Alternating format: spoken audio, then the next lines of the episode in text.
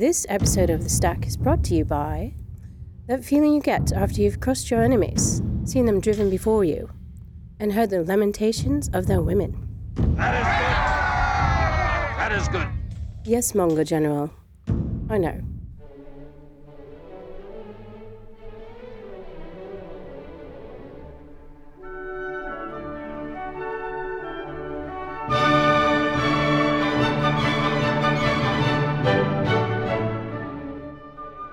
Welcome back to the Stack.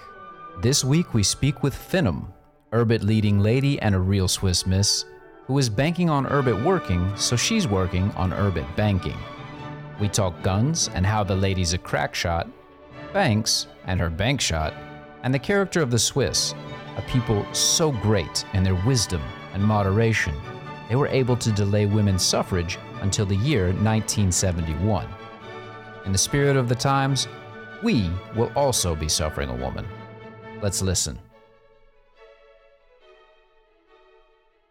Uh, I feel like I should have a fainting couch brought into my office. Uh, but I yeah, mean, we're gonna get we're gonna get canceled. I appreciate you. yeah. Uh, well, this, I mean, we we we support um, and encourage women in tech and believe women. So I, I don't know. I don't know what Switzerland was off about. I don't know Um, this this mad mad Swiss woman. Believe all women. the um, I do. I I believe you. yeah, whatever they say. Yeah. Um, You should believe me. Whatever you say must be right. does does Switzerland have the same sort of like uh, millennial malaise and culture and wokeism and everything as we experience in other places? Um, yes, to some degree, it's not as bad um, as it is in other places, but it's certainly um, festering a bit here as well, unfortunately. But what about? I mean, like you know, because part of the reason it's so bad um, in in the U.S. Um, maybe like yeah, I mean, in Asia you have the same problem too, but it doesn't manifest the same way. But like the unaffordability, like the inaccessibility of that like bourgeois lifestyle, right? Of like I can't ever buy a property, um, you know, or get ahead in my, or even like get a career unless my parents have sort of um, done everything for me to set that up for you. Like, do you have that same kind of futility? Do young people face that same sort of thing in Switzerland? Um, some people do. It's a really interesting um, education system here. When you when you're quite young, um, your future is somewhat determined by how well you do in school. And then you either go to Hochschule, the high school, or you go to the, um, I guess it's more um, heading towards the trades in your future. And um, I think that's, I think it's, in my opinion, it's hard on kids. I mean, who knows what they want to do when they're 12, 15 years old, 20 years old, even.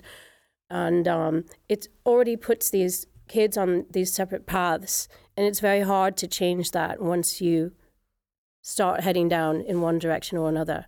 So I think um, I think there's certainly for um, the students that feel like they one fairly put on the wrong path or they made the wrong choice too early and now they can't change it. There's definitely a malaise there and an unhappiness. In Switzerland, there's actually a high rate of suicide here. And I think that's part of the reason is that um, it's, it's, it's harder to pivot in life here. I mean, and it's, it's also, it's an insular culture here. Your neighbor won't invite you to dinner until you've lived in the same place for, you know, five years, maybe even 10.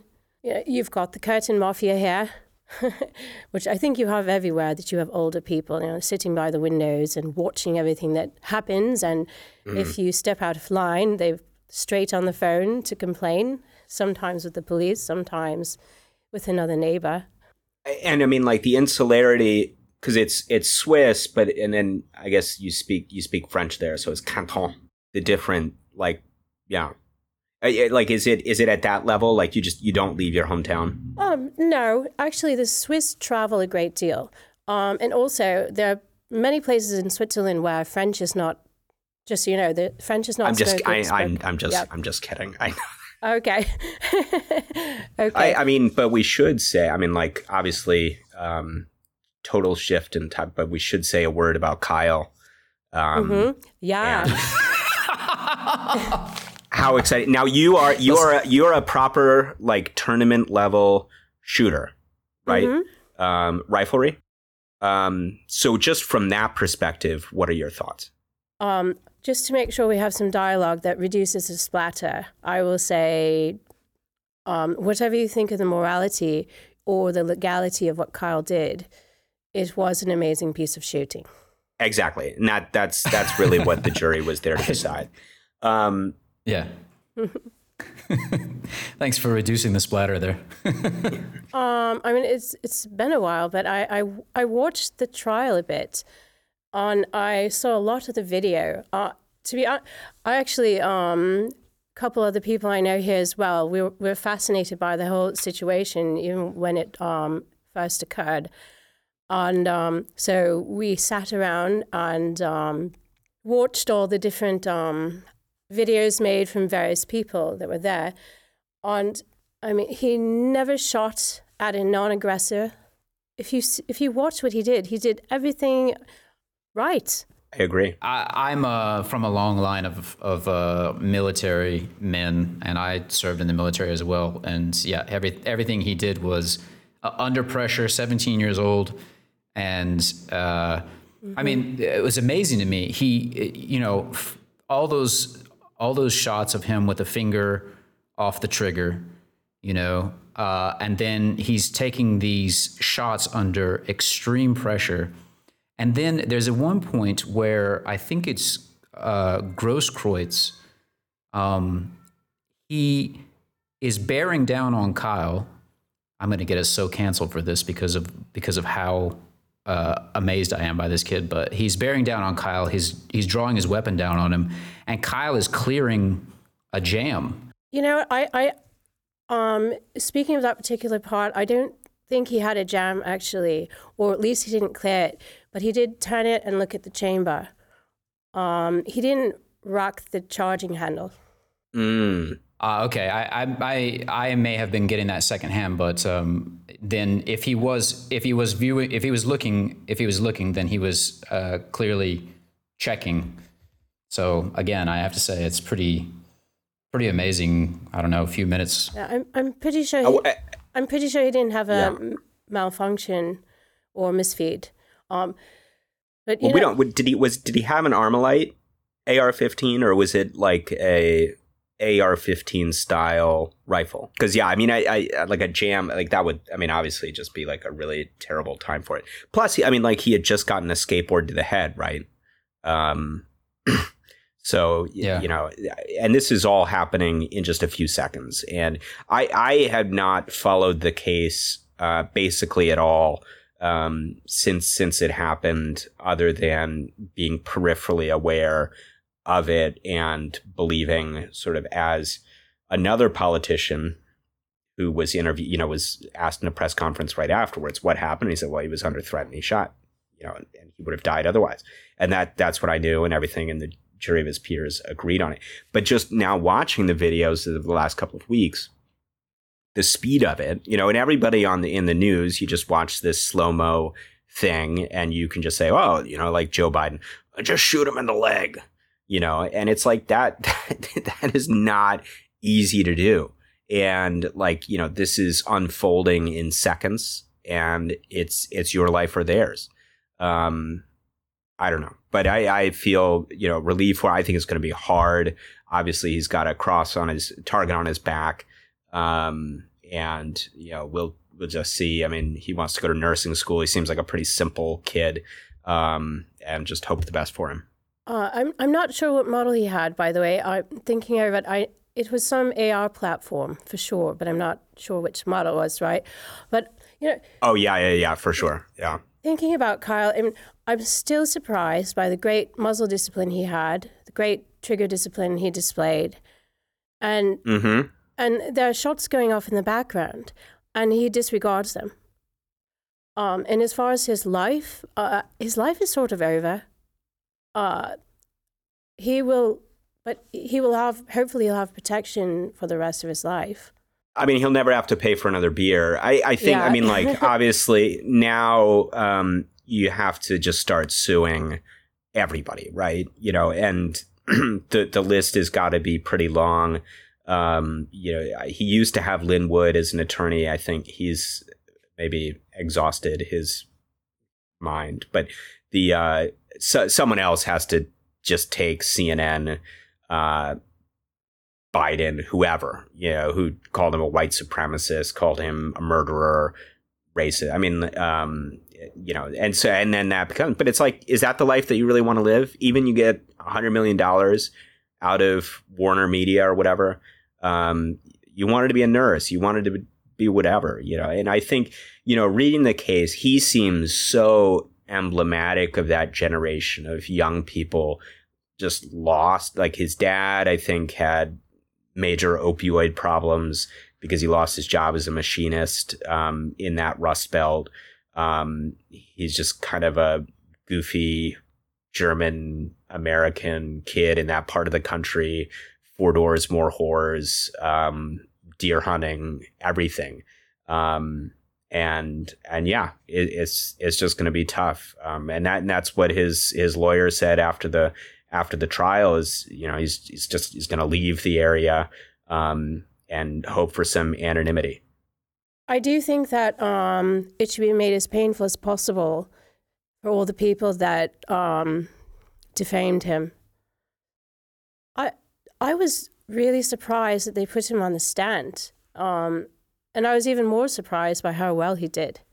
After the verdict, his lawyer said, um, just in that part of Wisconsin, if you do not go on the stand in a self defense case, uh, you can't win.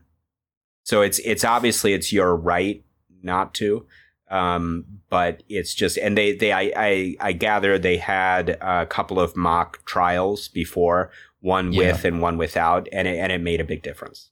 Yeah, they, they had they, they brought in two two juries, two two mock juries, and tested they you know A B tested, and he did better by testifying than not. You know, of course, they want to hear from the accused. In other words, Yes. Right. And and I mean certainly like in general don't do that. You know, don't I mean first of all never never speak Yeah. to the police. Um but yeah, I mean you you you the rule of thumb is don't don't call the person. I think did OJ OJ did not. Well, o- OJ I was. OJ was clearly did- innocent. Didn't he try in the glove? yeah, though? well OJ was found not guilty. If the Yeah. oh, if the glove doesn't fit, Right. you must acquit. right. That's right? right. Anyways. And um, nothing nothing he has done since then would lead you to believe that he was anything but a saint. I think he's the the Twitter account with the most followers that does not have a blue check. Yeah. Um, largest largest following of a non-murderer. I mean, he went to jail. He went to jail, though it was for stealing his own stuff. So that was They'll always get you. It's like it's like the you know when you go after the mob, you can never get the mob for the thing. You have to get them for tax evasion. So uh, that's Yeah. what they got OJ on. so tax evasion. That's a good segue. Um, there, there has been pro. a, a massive change. I mean, so so bank secrecy laws in Switzerland are not what they once were. Is that right? Yes. Yeah, they're not quite. They're not what they used to be. And Urbit fixes this. Um, no, no. That's um. Okay, let me think about how to answer this um, without getting myself in trouble. So the OECD really hit Switzerland hard on banking secrecy, um, but I believe that was it's more about protecting the U.S. banks from UBS and Credit Suisse. Um, than anything else. It's not about evading taxes. Of course. I mean, and and we Yeah. wouldn't we wouldn't want it to be. Um, so it's it's not all about taxes, or at least mostly not. If you want to deal with a tax issue, then the best thing to do is to renounce your U.S. citizenship. As as Tina Turner did to become Swiss. Yes, Yeah, she she's actually she's a big hero in Switzerland. Everyone loves her. I, I mean, she's the greatest. So, anyways, go on. Yeah. Well, it, actually, um, you know, the the two most um famous people in Switzerland are Roger Federer and number two is Tina Turner, and they're both greatly admired people. Um, and so it's fascinating that we have an American over here who's the number two celebrity. Maybe we should talk about uh, the model that you have in mind for Urbit and what will be, or the uh, financial canceling. How does how do you see Urbit solving that problem? Well, at the most basic level, um, communities need to own their own financial infrastructure. How else can you be sure of it in this environment that you won't be cancelled? And it's it's less about Urbit solving it. It's more about Urbit already Urbit already has this identity an authentication mechanism that's built out. So plugging a bank into the Urbit environment seems too obvious to me. It it it, it needs to be done. It's um this um this confluence of all these different factors right now at this moment is everything is falling into place. It's like sitting at a table and watching a puzzle put itself together. I mean, trying to put together a new community bank in a small town is one thing. Um, you have this captive base of customers. And Urbit feels even more more like that, um, but even more developed, on even more financially sophisticated. Does that answer your questions? Yes, and I want to I want to ask you more in sort of like broad strokes terms, uh, some specifics about how maybe Urbit can solve certain problems. So, one one question is, um, you do see obviously uh, U.S. persons or perhaps everyone. Uh, you have to explain the, the banking law in Switzerland, but but uh, how does K- KYC work with an Urbit ID or with a with a PKI? Okay, there's nothing that says if you're a US person in Switzerland, for example, that you can't have a bank account or you can't do this or that. Um, the problem is that the regulatory issues have been so blown up that um, it's expensive. Um, the compliance is onerous to to work with U.S. persons, and all the big banks have settlements with the U.S. DOJ, so they are absolutely terrified of more of more problems. Expats um, and U.S. persons in particular are just hammered. I, I know so many people that that um, they are in any other situation they would be considered upstanding citizens but they're treated like criminals. So imagine that an Urbit ID can get KYC'd once, and then it can trade with any other KYC'd Urbit ID freely without having to go through the process again and again and again. Um, it, some of these compliance problems, they're just, it takes all the energy out of you. It forces you to spend so much time and money, and it just kills you. Uh, yeah. I mean, I it took me um, when I relocated back here. Um, uh, I was well into my sixth week after opening up a bank account, uh, and still wasn't hearing anything. And so I went to a competitor that happened to be a U.S. bank, and they were able to do it relatively quickly. Um, but then, uh, and then of course, the next day I got the original bank account open. But I, I cannot open any sort of a securities account um, buying insurance is difficult. Uh, even my own sort of uh, uh, pension, sort of defined contribution equivalent pension plan is very difficult. Um, and then now I almost every week I'm getting a letter from uh, you know a bank or a uh, trading account or something in the U.S. firing me as a customer because even though I'm a US citizen and it's a US bank account, now that I'm no longer resident, they can't be bothered to deal with the paperwork. Um, and in some ways, it's obviously very annoying, but I can't blame them. You know, it, it, it costs them a lot more money now to have me as a customer than not. But um, it certainly makes being an American abroad uh, very, very unattractive. Right, and it's designed to do so. Think about this. I mean, since all these transactions are on blockchain, there's no need for the bank to ask for the details every time someone sends CHF 7000 to another bank customer. Um, here, you get the big banks asking for invoices, contracts, source of funds, um, economic rationale for the transactions. And to me, it's not about eliminating compliance, but preventing it from being the bottleneck. So, I mean, a question to ask is what if there were a bank that focused on that? I mean, the story of, of um, Michael Baer from um, Ember Bank is really interesting. Um, so he left uh, Julius Baer, um, which was, you know, the, the family bank. It's a, it's a famous Swiss, Swiss bank over here.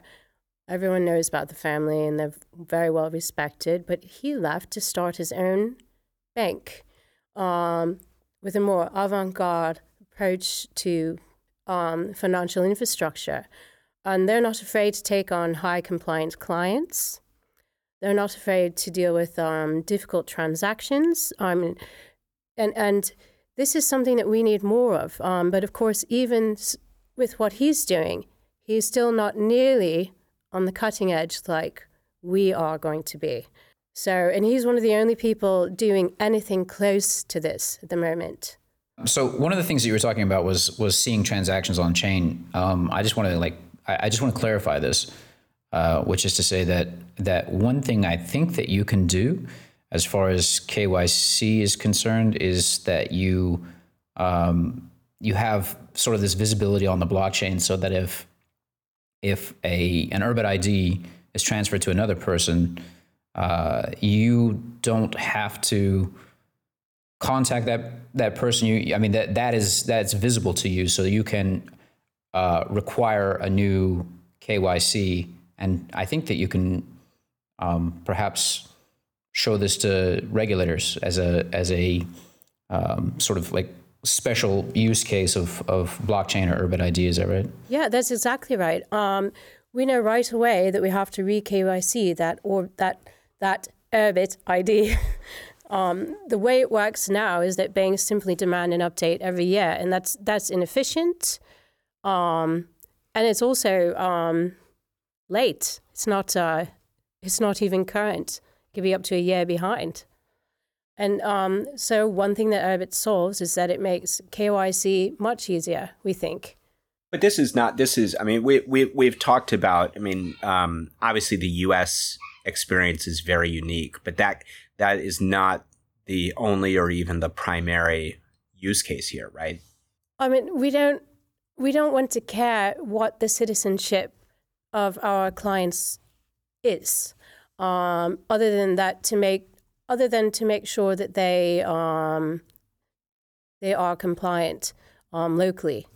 We don't have a preference towards Americans or anything like that, or a non-preference.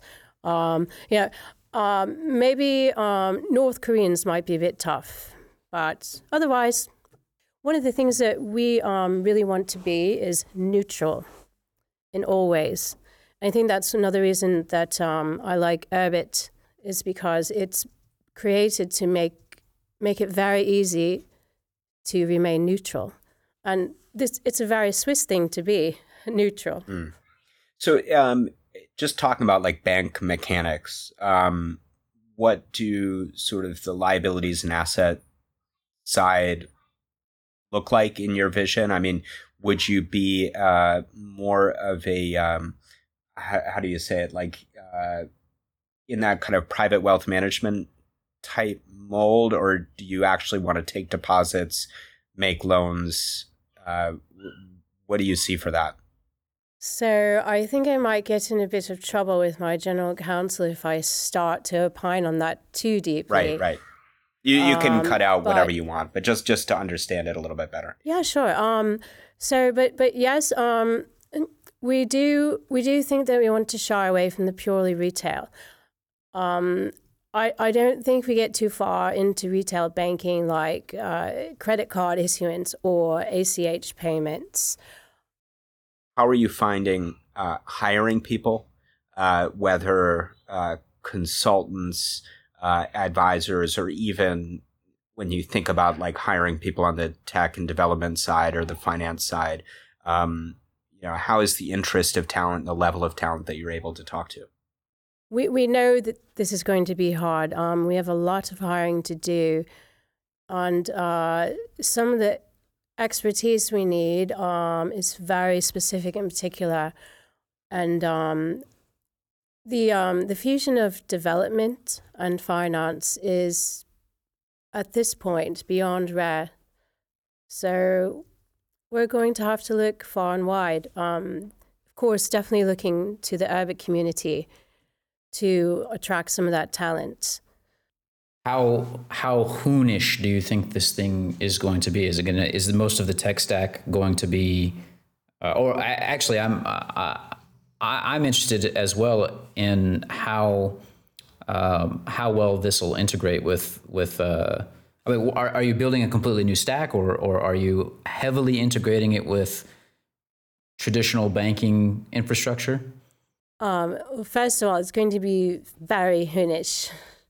Roughly, how much of this stack is going to be completely new, and how much of it is going to integrate with uh, um, sort of like traditional banking stuff? I used to work in a bank, and so and I also I used to work in IT in a bank, and uh, I have no idea what what the what the situation is like for Swiss banks, but American banks run on technology that comes from approximately 1972.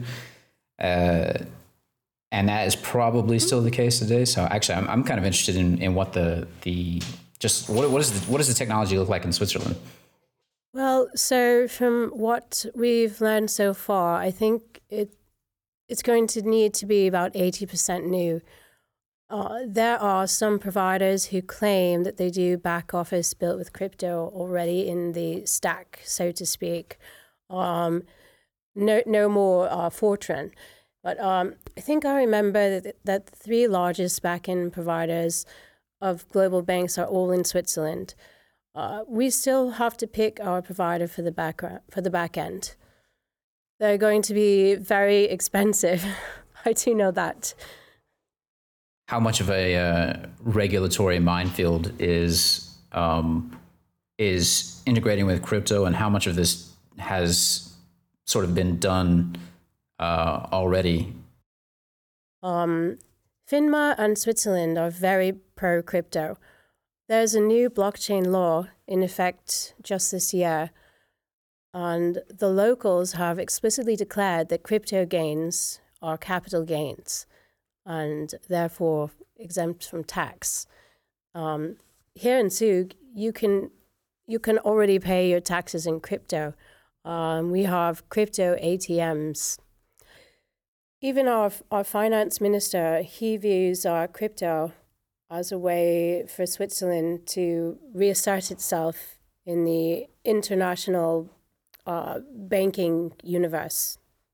I think Switzerland is absolutely the right place to do what we're trying to do. You just did a uh, you just did a a uh, an Urbit community talk. So this is like the first, it's kind of the first or second time it's coming out publicly to some extent. Is that right? Yeah. Um. Yeah. I guess this is my uh. This is my coming out exactly. so you need to um at this point uh you will be looking for capital looking for board of directors.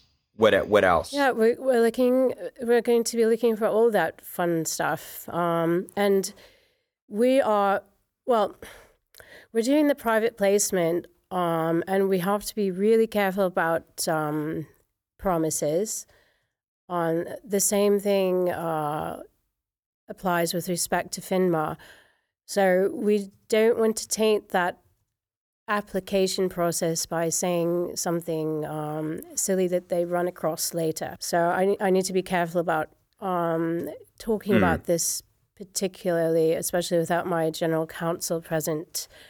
Um, but my general counsel is in the process of developing all the offering materials.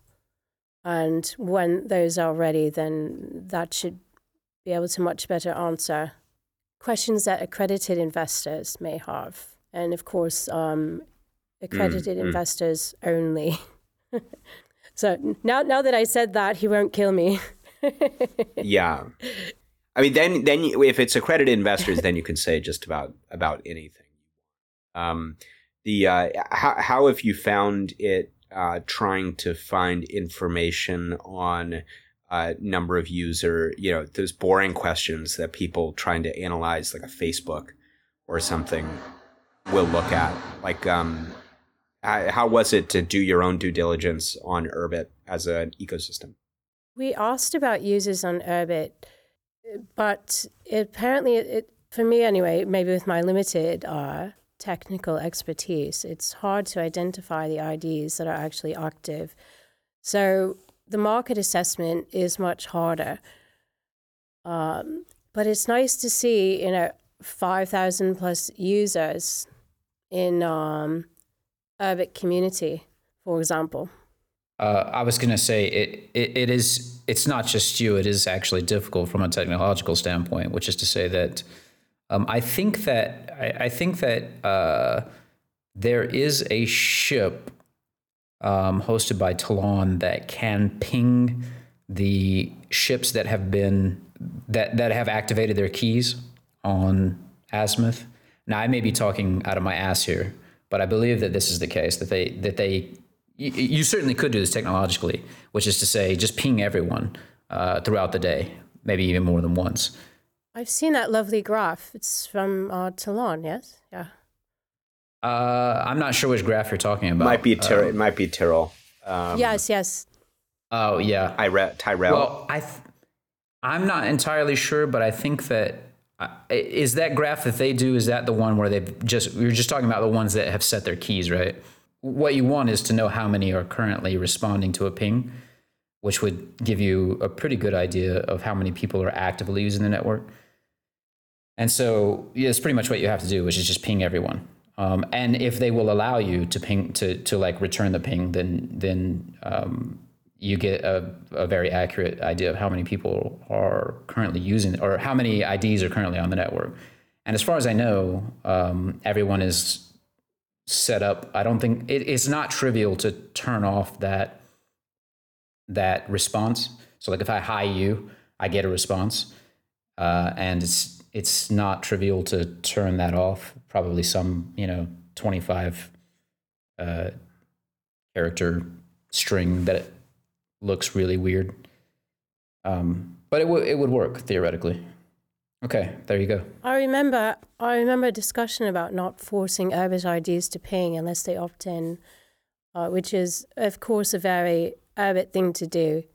Uh, yeah. That is to make uh, make collection of activity tracking data opt-in only. Yeah, that's very urbity, very Swiss. very urbity and very Swiss, yes. all right, so now that we've gotten now that we've gotten all the way to an hour, and I've never really done the introduction, how did you get into Urbit in the first place? A very simple answer, actually. Um, it's pure word word of mouth. Um, I probably can't name him.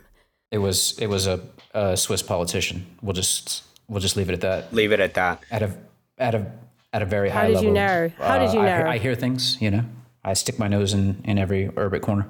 What's the uh, and and we asked we asked Malice this too. The um the quality of simping and simps on Urbit better or worse than elsewhere on the internet? Um, it's not so bad. You know, um, being being a woman on Urbit isn't so much a big deal as it is, it seems to be in many other places online. Um, the phoning is a bit more, um, how to say, cerebral. Lo- yeah, cerebral and low key. It's not. It's not so. Um, well, you don't. Have, you don't have a cash app on your um, so profile. That's why. No, oh right. You know, I should just get one of those, huh? I mean, no, I, I, I know. You never I, know. You never know. I could be um, a hundred air very quickly. Uh, I, I, have made the I've made the mistake of being. I think we've gotten no. We've had people. We've had people send money to this podcast, and we're very. No, we ha- we definitely that. have not. We have never had anybody send any money to this podcast. I just want to make that very clear. No, we, we have we have had a couple of we have we have had a couple of um, people uh, Donations to the us foundation. Donations. Yeah, to right. So if the IRS is listening, Cardano. uh, I'll get around to it.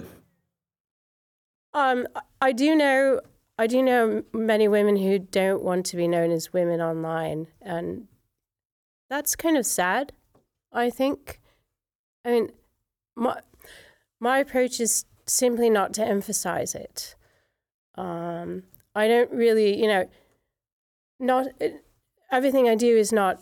I do this because I'm a woman. I think this way because I'm a woman. I can get away with all this stuff because I'm a woman. Um, but I also I don't really want unsolicited dick pics either. Uh, we, on the other hand, will take them. We'll take your unsolicited. Um, uh, no, actually, we only want the solicited kind. Please. Consider that Okay, from Josh never an know what you're open going to get. solicitation.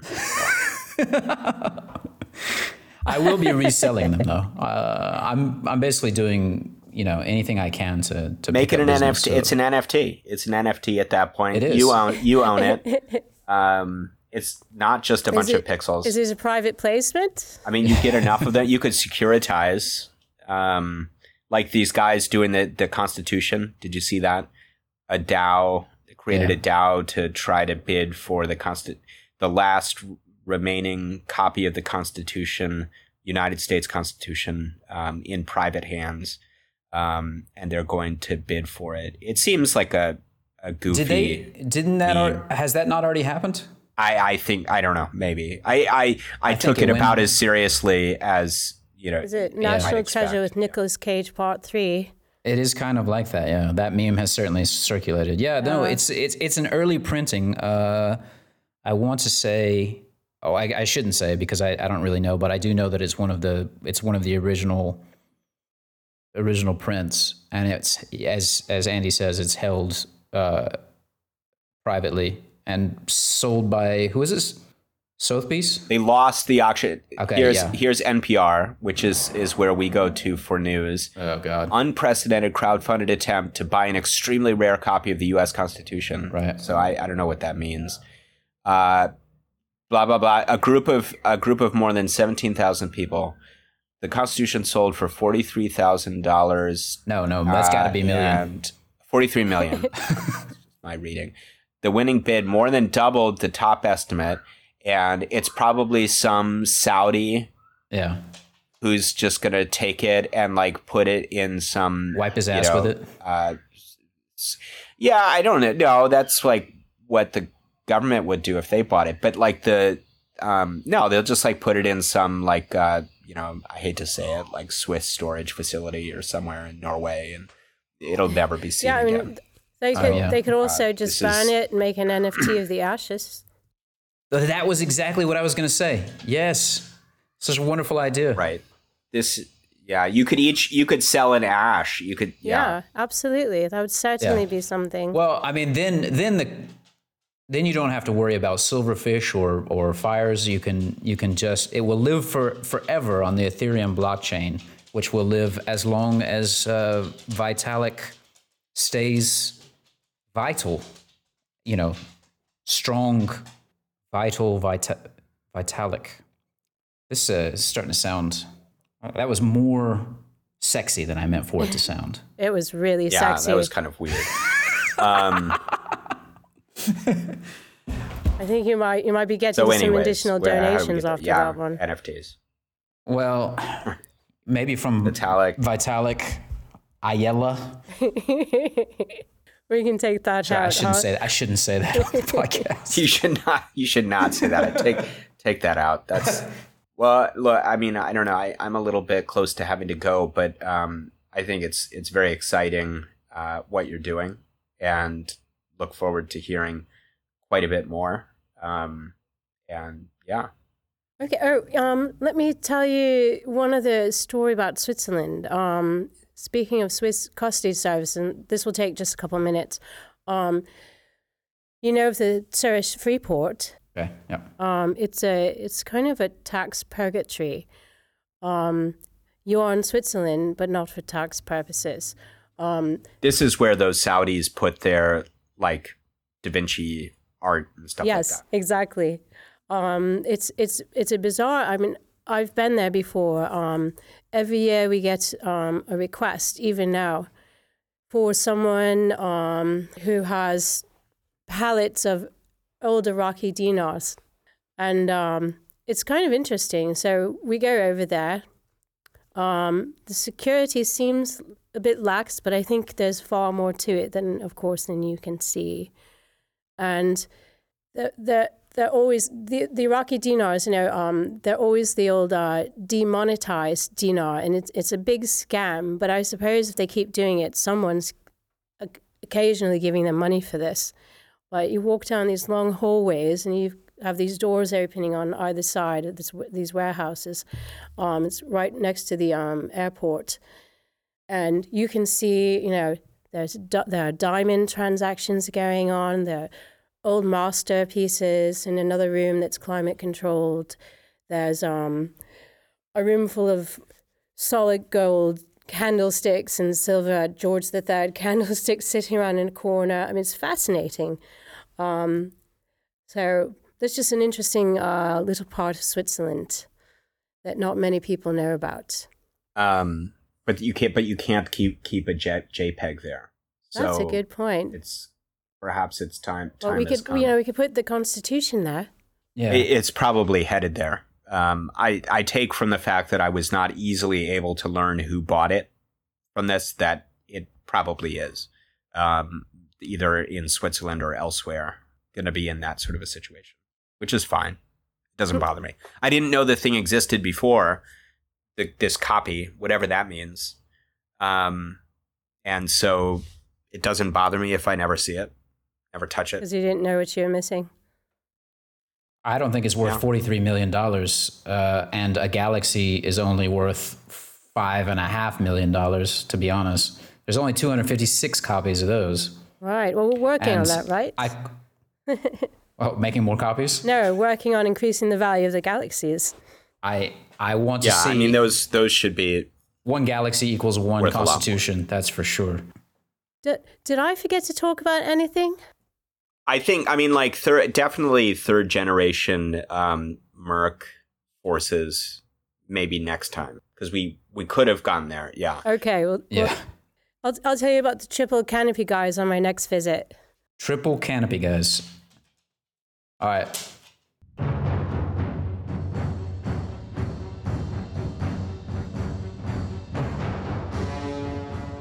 Thank you for listening. If you'd like to hear more, find us on our parent publication, The Orbis Ledger. On Twitter, it's at The Orbis Ledger. That's at symbol T H E O R B I S L E D G E R. Online, it's orbisledger.news. Make sure you sign up for our newsletter for weekly news and events related to Urbit. Until next time, remember to do as the Swiss do. Keep your friends close and your secret hoard of Nazi gold closer.